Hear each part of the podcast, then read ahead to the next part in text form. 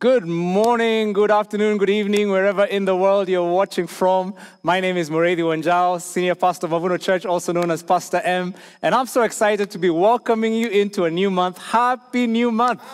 I tell you, it's so, so good uh, reaching you out from Hill City, and uh, so glad for the audience we have in the house today uh, as we're bringing this word to you. And let me just say that, hey, um, my goodness, if you're watching from home, um, all, our, all our churches are back now. I mean, all, almost every single one of our churches is meeting uh, live, and so we'd love to have you uh, in our live services. Uh, but for those of you who are, for some reason or other, you're, you're only able to watch from home, we are so excited you're here as well.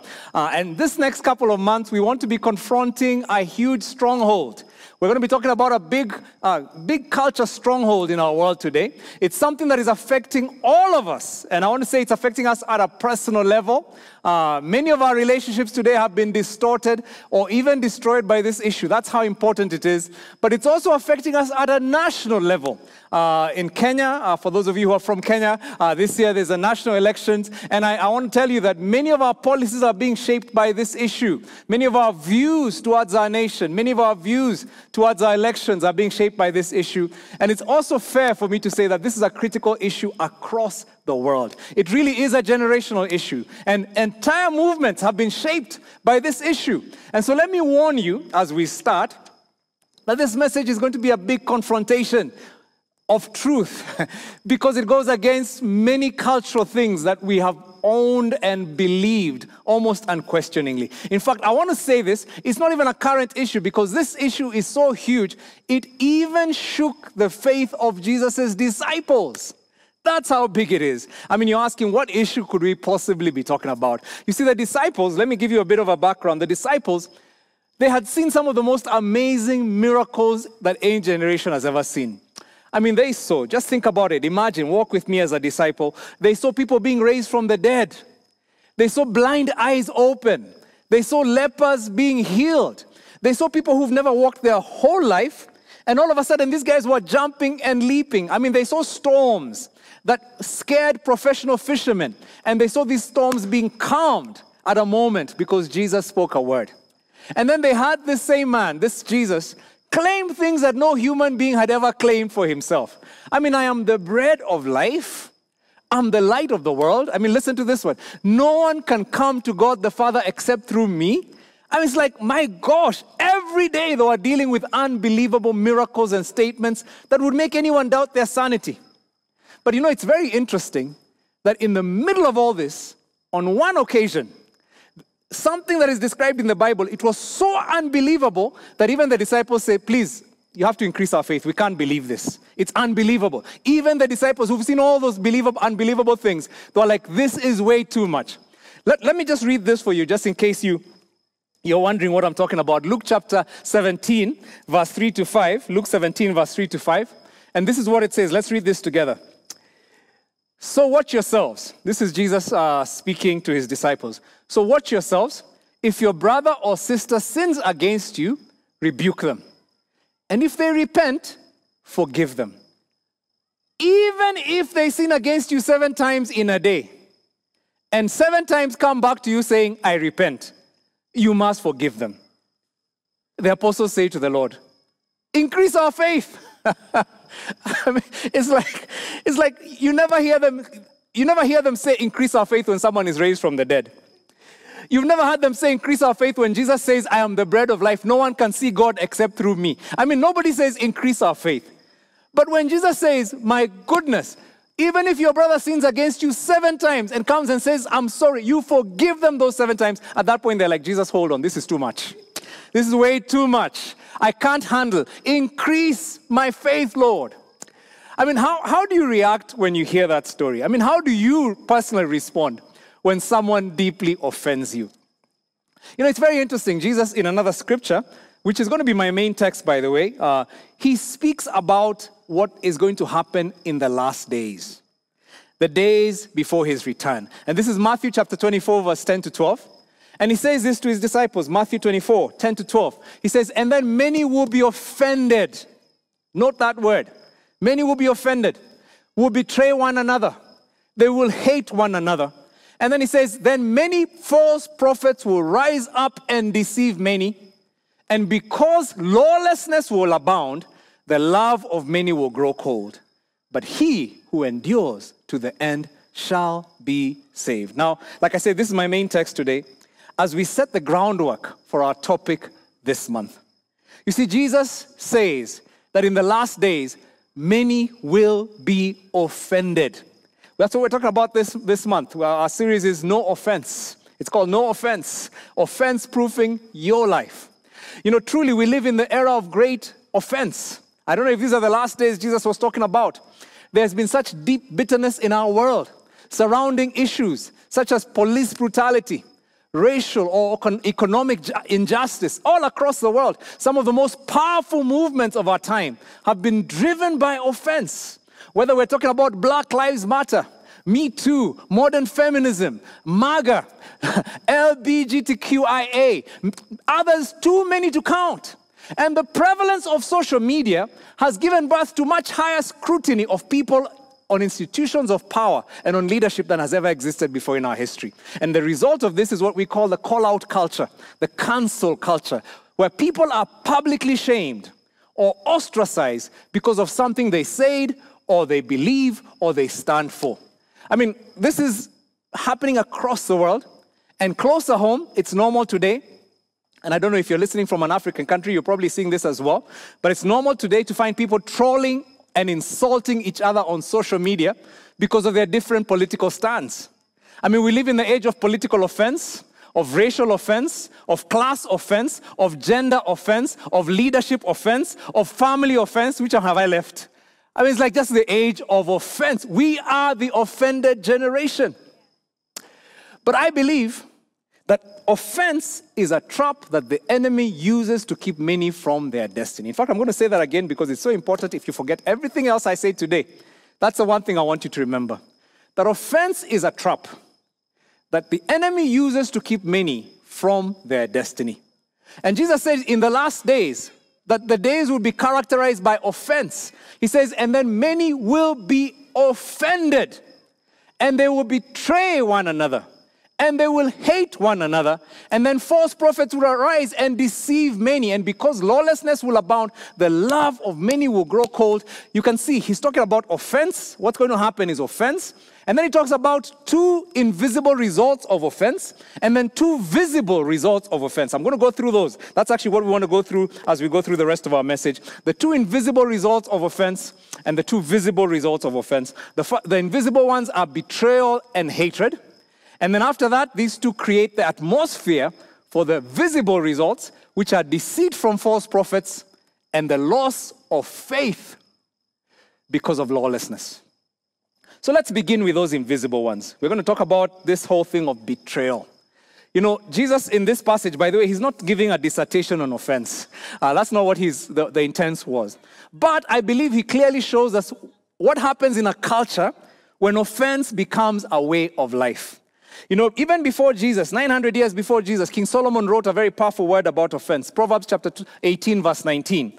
Proverbs 18, 19, he wrote this. He says, A brother offended is harder to win than a, than a strong city. A brother offended is harder to win than a strong city. In, in Solomon's time, a strong city was a city that was surrounded by walls, which had been put up to protect that city. And what basically the, the walls did, the walls were there to protect you from those people outside who you believed were against you, your enemies. And then the walls, you put them in to open for the people who are like you, people who you thought were your friends. And guess what? That's exactly what happens when somebody is offended. When you're offended, you build up walls. A man or woman, you put up walls. And these walls, you build them to protect yourself. You keep out the ones who you think are your enemies, the ones who've offended you. And you only let in the ones who think like you or who you think like you. And this is the result. Jesus talks about when, when that begins to happen, guess what comes? Betrayal and hatred. Now, betrayal. Most people think of betrayal as this huge action.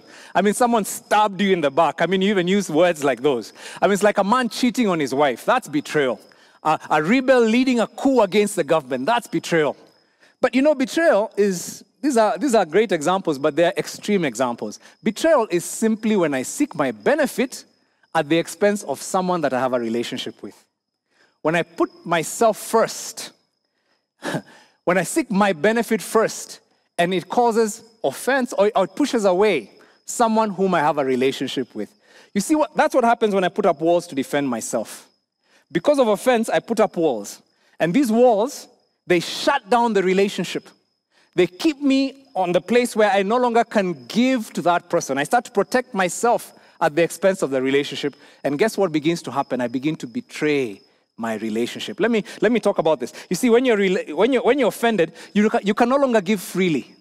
Let's, let's, let's use the example of marriage. You can no longer give freely in a relationship of marriage because of offense. Maybe the offense was caused by, by, by your spouse against you. There's something they did, there's something they said, there's an action they did that strongly offended you.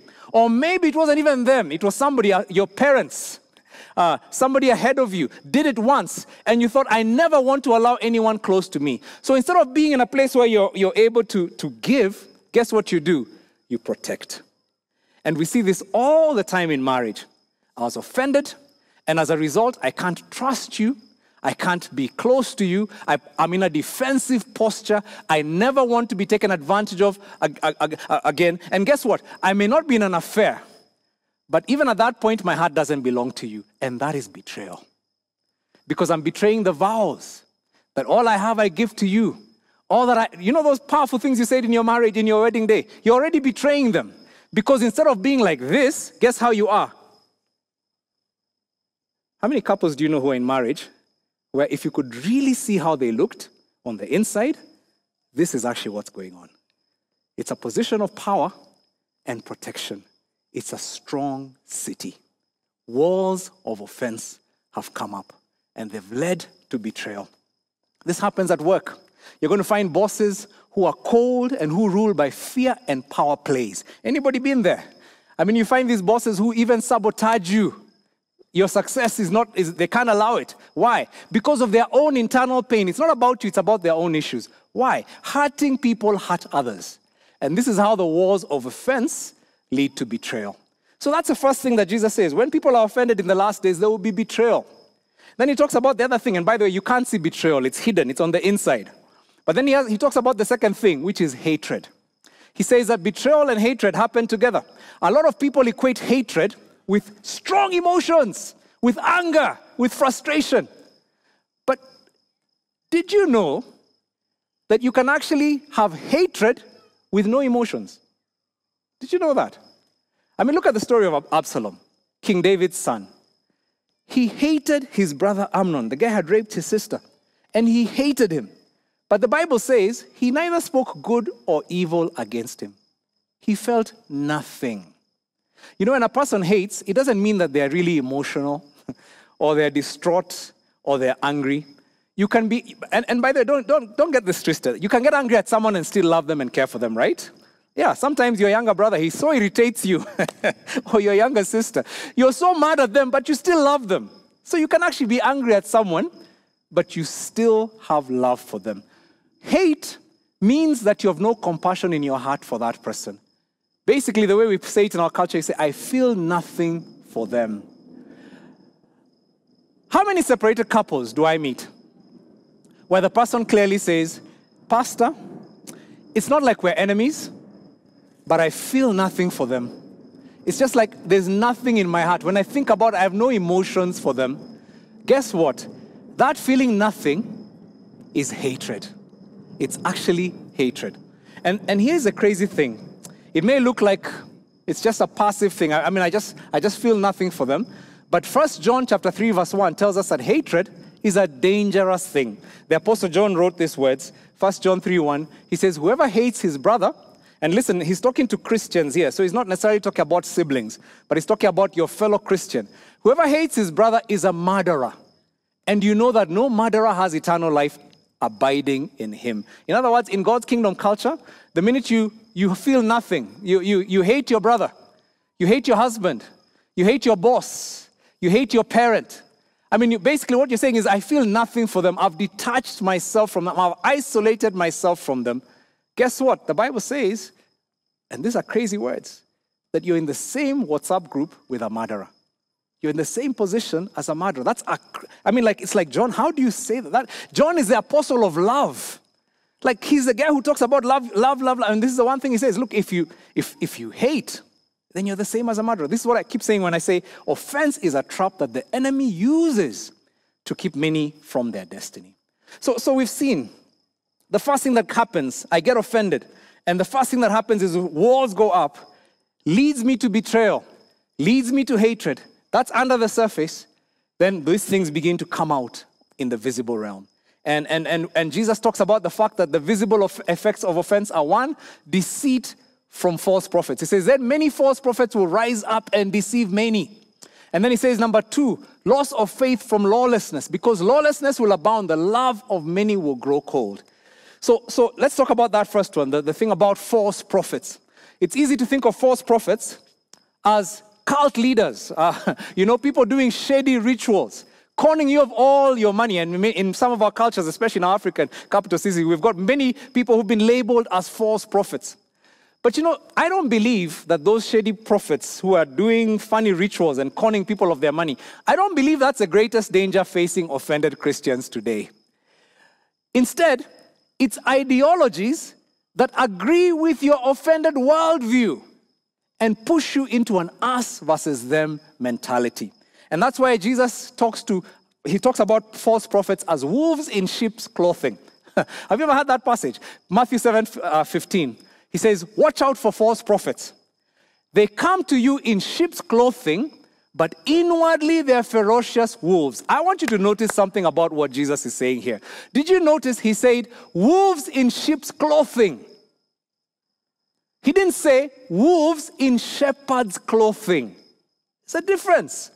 You know, everyone is looking for that false prophet who's a shepherd, who's a pastor, who's a person behind a pulpit.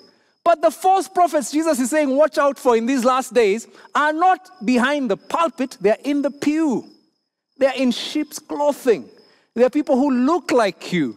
They agree with you. They sympathize with you. They encourage you to feel like a victim. They encourage you to feel justified in your hatred, in your bitterness. They encourage you to isolate and protect yourself, only to let in people who are like you. In other words, they encourage you to keep the walls up.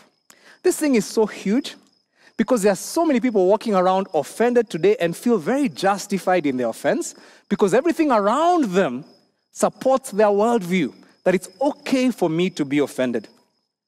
And here's a crazy thing the world we live in, the culture itself, it's part of that circle of false prophets. It supports our offended thinking.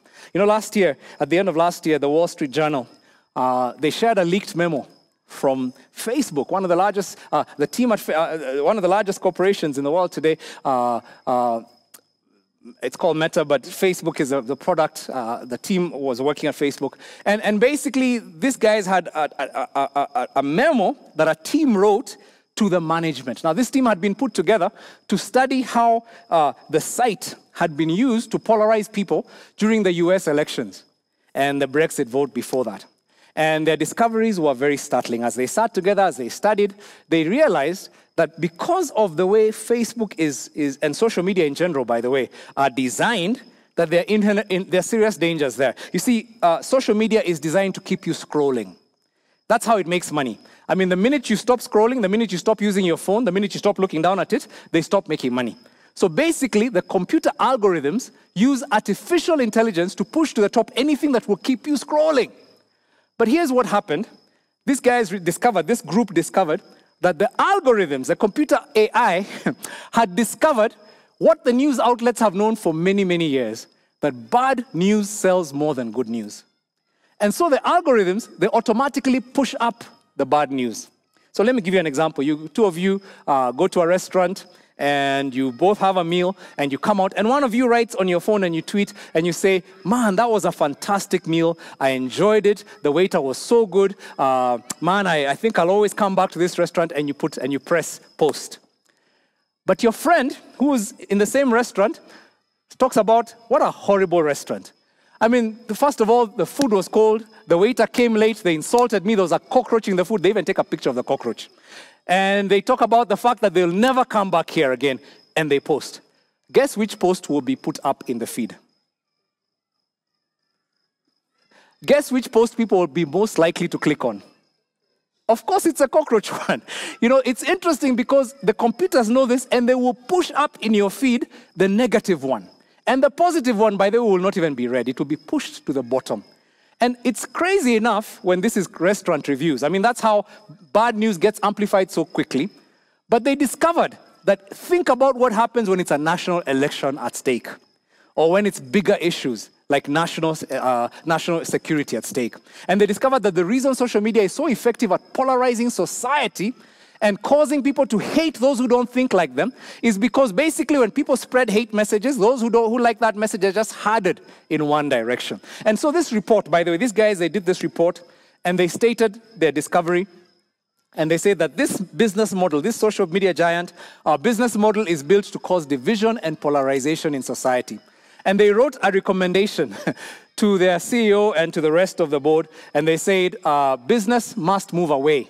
Our business must move away from this model. We must find another model that doesn't polarize people. Now, here's what happens surprise, surprise. The report was completely ignored by the executives in the boardroom. Uh, and this is a time when Mark Zuckerberg was actually defending his company's role in subverting democracy in the world. He was standing in front of, of Congress, uh, def defending Facebook and saying, look, we had nothing to do with subverting our elections. And even, in, by the way, including elections in the country of Kenya. That was one of the nations where uh, this social media had been used by different companies to cause division and to cause people to hate each other. We've become pawns. We've become pawns by people who cause us to want to hate people who think different from us. And social media is being used to make us angry and offended all the time because offense sells. So we're being hardened into communities of people who agree with one another and communities that are isolated from divergent views. So you find that everybody on your Twitter feed thinks like you. Everybody on your Facebook uh, profile thinks like you. And all the people who don't are quickly moved into other places where they don't even see your posts. And these are communities of false prophets we belong to communities of false prophets. In other words, you get offended today and you say something like, I hate men. And you soon find that everybody around you agrees with you because social media puts you in that group. I hate politicians. I hate pastors. I hate them. I hate people of a certain tribe. Guess what? You're going to find yourself soon in a community that cheers you on and agrees with you. Listen to me an offended person, and specifically for the sake of our message, an offended Christian is extremely vulnerable to all kinds of false prophets and ideologies. Offense is a trap that is using to keep many in our society from their destiny. My goodness, I, am my heart breaks when I think about this because we, we, I, I just find that so many people are walking around in offense and feeling justified in offense because everybody around them seems to think that what they're, they're doing is actually what they should be doing. And let me just say this is the first thing that offense makes us vulnerable to lies, to deception, but offense also makes us, uh, the second visible effect is a loss of faith. It causes us to lose our faith because of law- lawlessness. Matthew chapter 24, verse 12. It says, because lawlessness will abound, the love of many will grow cold. Now, I want you to understand, today I'm just painting a big picture. I really want you to get this big picture. We're going to get into more details, we're going to get into more specifics, more practical, but today I really want to paint the big picture. He's talking about faith growing, your, the love of many growing cold because of lawlessness. Lawlessness is a Greek word, anomia, which means not submitted to the authority of God.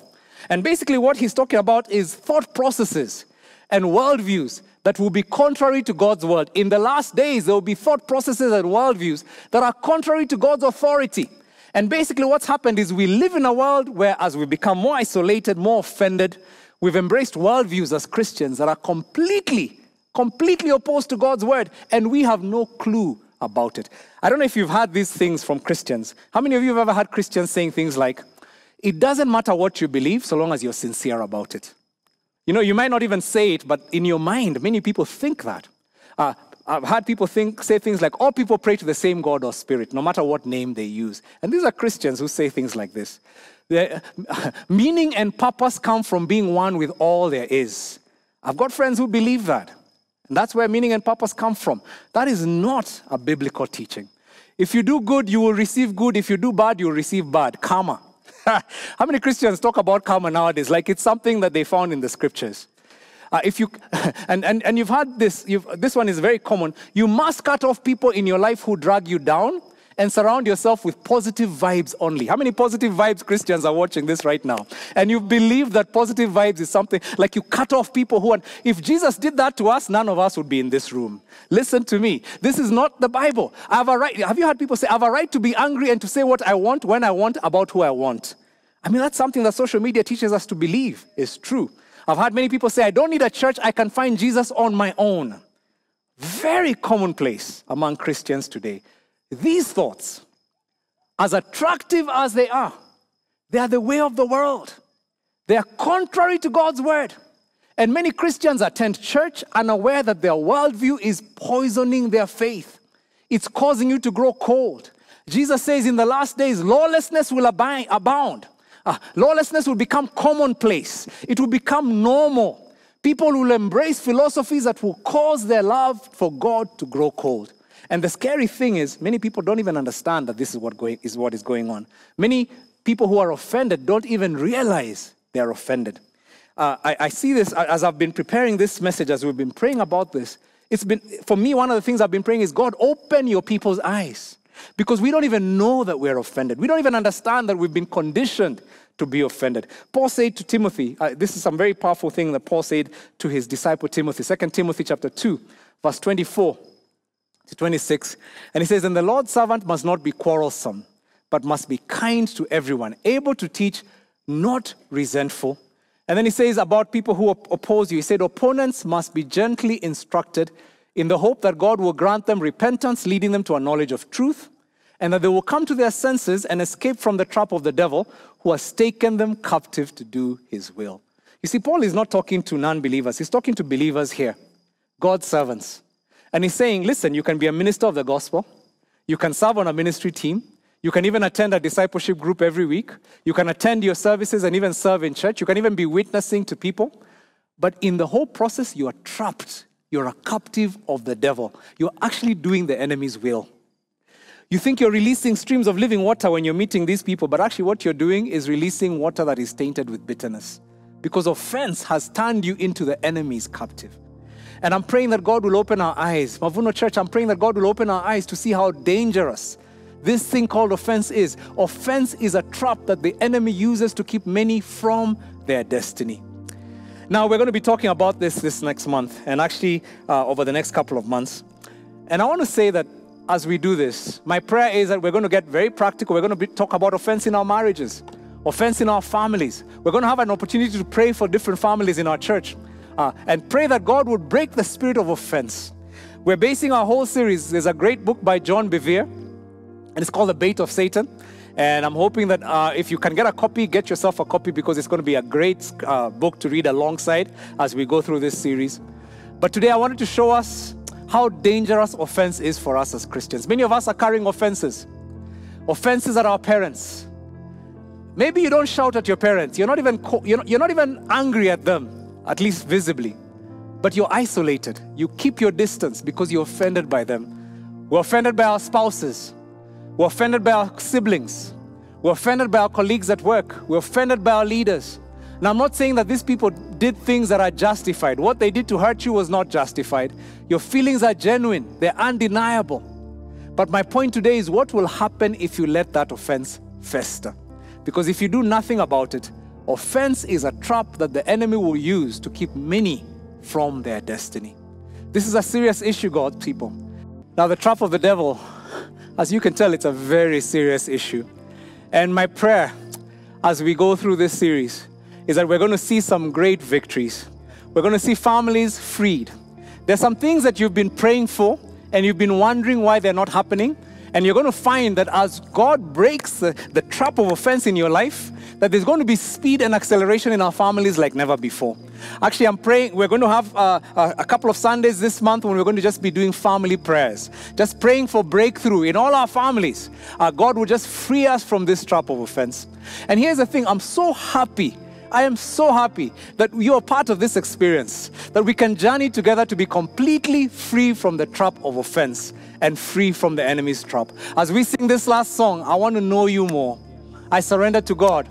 I pray that you, God would open your eyes to see that you cannot love God if you don't love your neighbor. And this is how we love God by releasing ourselves from the trap of offense that we can truly love God as we were created. And so, Father God, I pray that you would help us to love you more. Lord, we want to love you more. Help us to love you more. Open our eyes, search our hearts, test us, know if there are any anxious thoughts in our hearts. Lord, point out the things that offend you. Lead us along everlasting life. And Father God, show us where there's offense in our hearts. Show us where we're holding on to unforgiveness. Show us even this week that, Lord, we can release these situations to the Lord and trust you in them. And so I bless you, God's people. Let's love God. Let's love each other. I want to love you, Lord. Amen.